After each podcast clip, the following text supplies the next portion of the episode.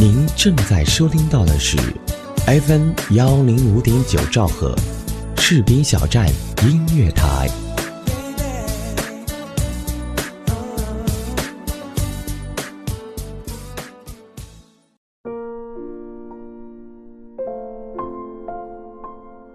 嘿，你好吗？这里是 FM 幺零五点九士兵小站音乐台，我是周小猫。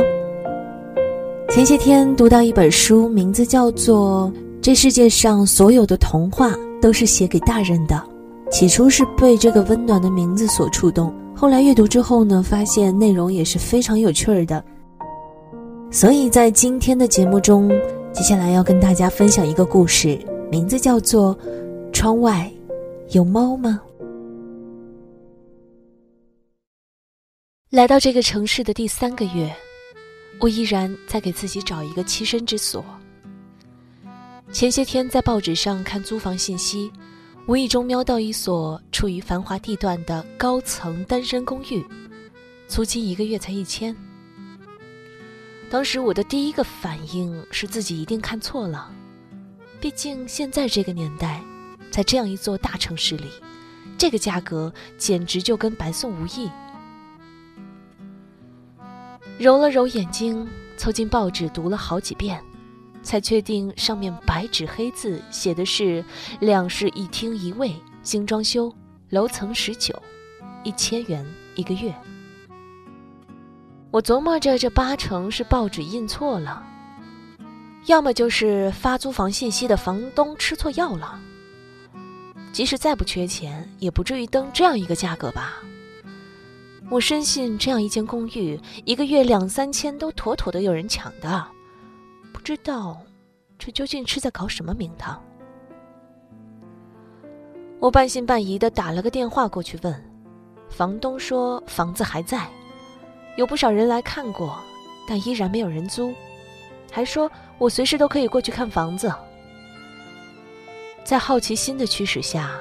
我下午就迫不及待的坐公交车到那里，想看一看究竟。这里是一个很高档的小区，环境、绿化、基础设施都非常好，里面停满了私家车，房子的楼层也都非常高。我循着地址找到了那栋楼，坐电梯直达十九层，房东已经在门口等我。房东是一位六十来岁的老人，神色语气都很平静。和我简单寒暄了几句后，他就带我看了那间公寓。无论是采光、通风啊，都非常好。因为是十九楼，视野也非常开阔。房子装修的也很不错，有空调、有电视、有热水器、有洗衣机、有网络，所有东西都一应俱全。我转了一圈。确定一切正常后，转头问房东：“这房子确定一个月租金一千吗？这么便宜？”他很和蔼的笑了一笑，然后缓缓的说：“是啊，已经有无数个人问过这个问题了。”我很惊讶的追问：“那他们为什么都不租下来呢？”他说：“你别着急，我还没有跟你说说这所房子的故事呢。”我心里一惊，心想：这房子还有故事呀？难道是闹鬼的凶宅吗？他找了张凳子坐了下来，示意我坐在他对面，然后跟我讲了一个不可思议的故事。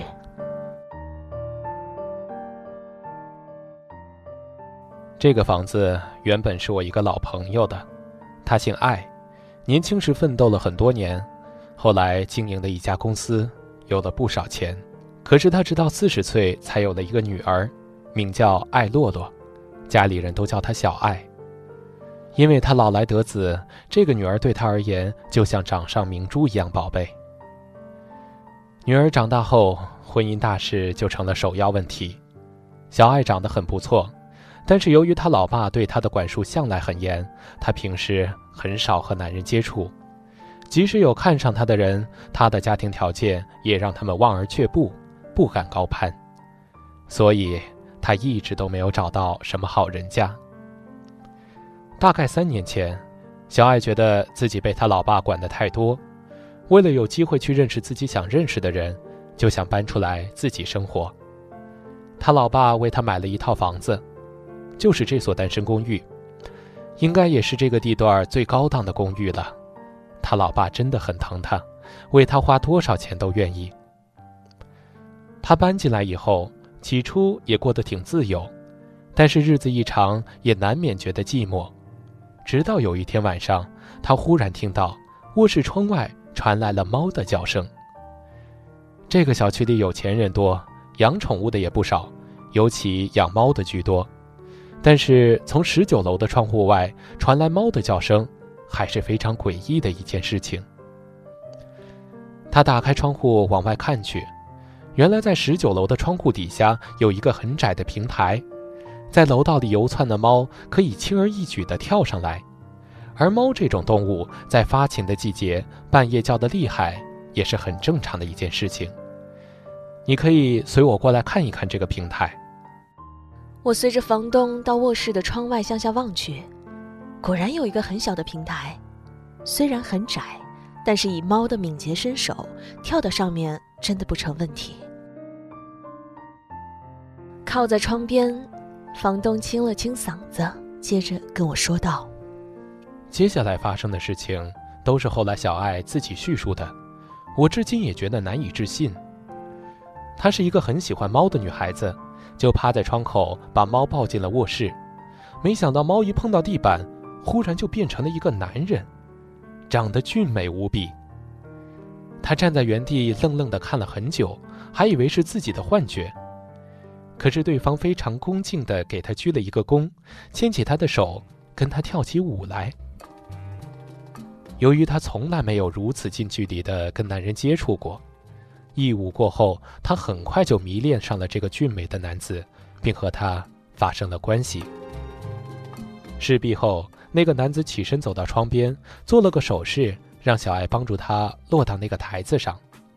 他一接触到台子，瞬间又变回了猫。然后便迅速消失在了夜色里，期间他一句话都没有跟小爱说过。从那往后，每天晚上都会发生这样的怪事儿，一到深夜，窗户底下就会有猫的叫声。小爱打开窗户，都会看见一只不同毛色的猫，把它抱进房间后，它就会变成一个男子。虽然每天都不是同一个人，却总是无一例外的俊美。两人共度良宵后，小爱就会帮助男子回到台子上，他又会变成猫跑掉，不留下一点痕迹。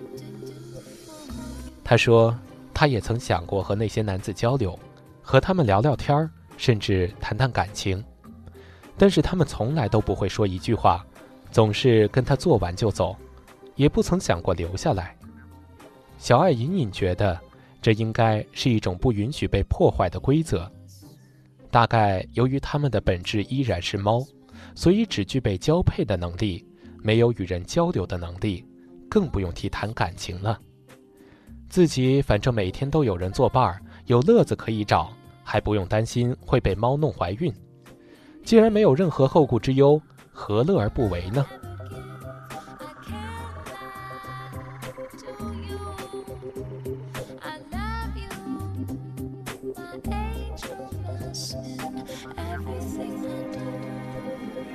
不过，他最终还是到了要结婚的年龄。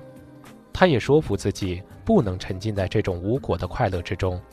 所以，当他爸爸介绍了一个门当户对的男人给他认识时，他也坦然接受了这段婚姻。他告诉自己，婚姻和爱情是两回事儿，过日子肯定不会有那么多激情，自己也该收收心，当一个持家的本分女人了。他爸爸给他们举办了一场非常盛大的婚礼，当天的来宾非常多，都是这个城市里有头有脸的人物。小两口敬了一圈的酒，也难免有点微醺。婚宴过后，大家把他们送回新房后就散了，也没有闹洞房，只希望他们能好好休息一下。而他们的新房正是这所公寓。那天晚上，新郎大概喝的胃不太舒服。就靠在卧室的窗户上想透一透气，而小爱此时也醉得有点意识模糊了，看见新郎站在窗口，竟然习惯性的误以为是猫准备要跳上台子走了呢。后来的故事，我不用说，你也想得到了吧？小爱亲手把他可怜的新郎推下十九楼，摔死了。毕竟人和猫不一样，那个台子接得住猫，却没法接住一个人。十九楼呢？虽然当时我不在场，但依然可以想象有多么的惨。听房东说完，我的背后冒了一阵冷汗，心想：原来这个房间发生过杀人案啊！但这也未免太离奇了一点，就好像童话故事一样。难怪这个房子这么便宜都没有人租呢。可是，他为什么会到你的手里呢？还有，嗯，小爱他后来怎么样了？小爱后来去了哪里？我不知道，也不能告诉你。我只能告诉你，他爸爸最终把这房子给了我，而我因为自己有房子，所以就把房子拿出来租。但我是个讲原则的人，我觉得我有义务把属于这间公寓的故事告诉租房的房客。价格就是这么的便宜，至于你敢不敢住，那就是你的事情了。我听完哈哈大笑，觉得这一定是房东在跟房客开的一个不大不小的玩笑。我向来是个不信邪的人，于是便租下了这间房子，以一个月一千块钱的房租。而搬过来之后。我却从来没有在夜里听到过窗外的猫叫声，甚至连猫的影子都不曾见到过。于是我释然了，故事终归是故事而已，信则有，不信则无。那些房客真是太天真了，白白把这么大的一个便宜给丢了。一个人的生活平平淡淡，不温不火。我渐渐在这座城市扎根下来，属于这所公寓的有关于小爱的故事，也渐渐被我遗忘掉了。然而漫漫长夜，那深入骨髓的寂寞，却如猫爪挠心一般，日复一日的在无尽的黑暗里，吞噬着我的心。